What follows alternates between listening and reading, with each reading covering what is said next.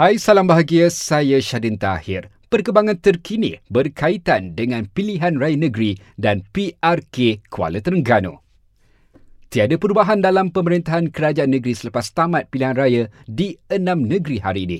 Ini selepas gabungan PHBN kekal bentuk kerajaan negeri di Selangor, Negeri Sembilan dan Pulau Pinang, manakala PN pula kekal memerintah Kelantan, Terengganu dan Kedah. Antara keputusan melibatkan nama-nama besar termasuk Menteri Pengangkutan Anthony Lok pertahankan kerusi Dun Cenah. Menteri Pertahanan Datuk Seri Muhammad Hassan pula pertahankan kerusi Dun Rantau.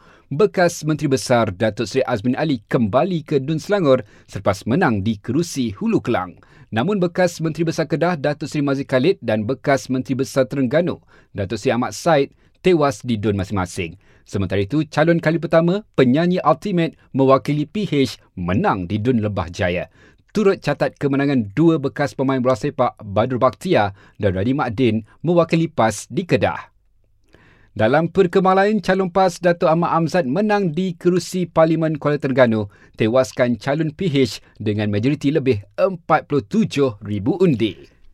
Terima kasih kerana bersama kami untuk laporan PRN hari ini. Bagi mengetahui keputusan penuh PRN 15, layari di laman media sosial rasmi kami, Astro Radio News.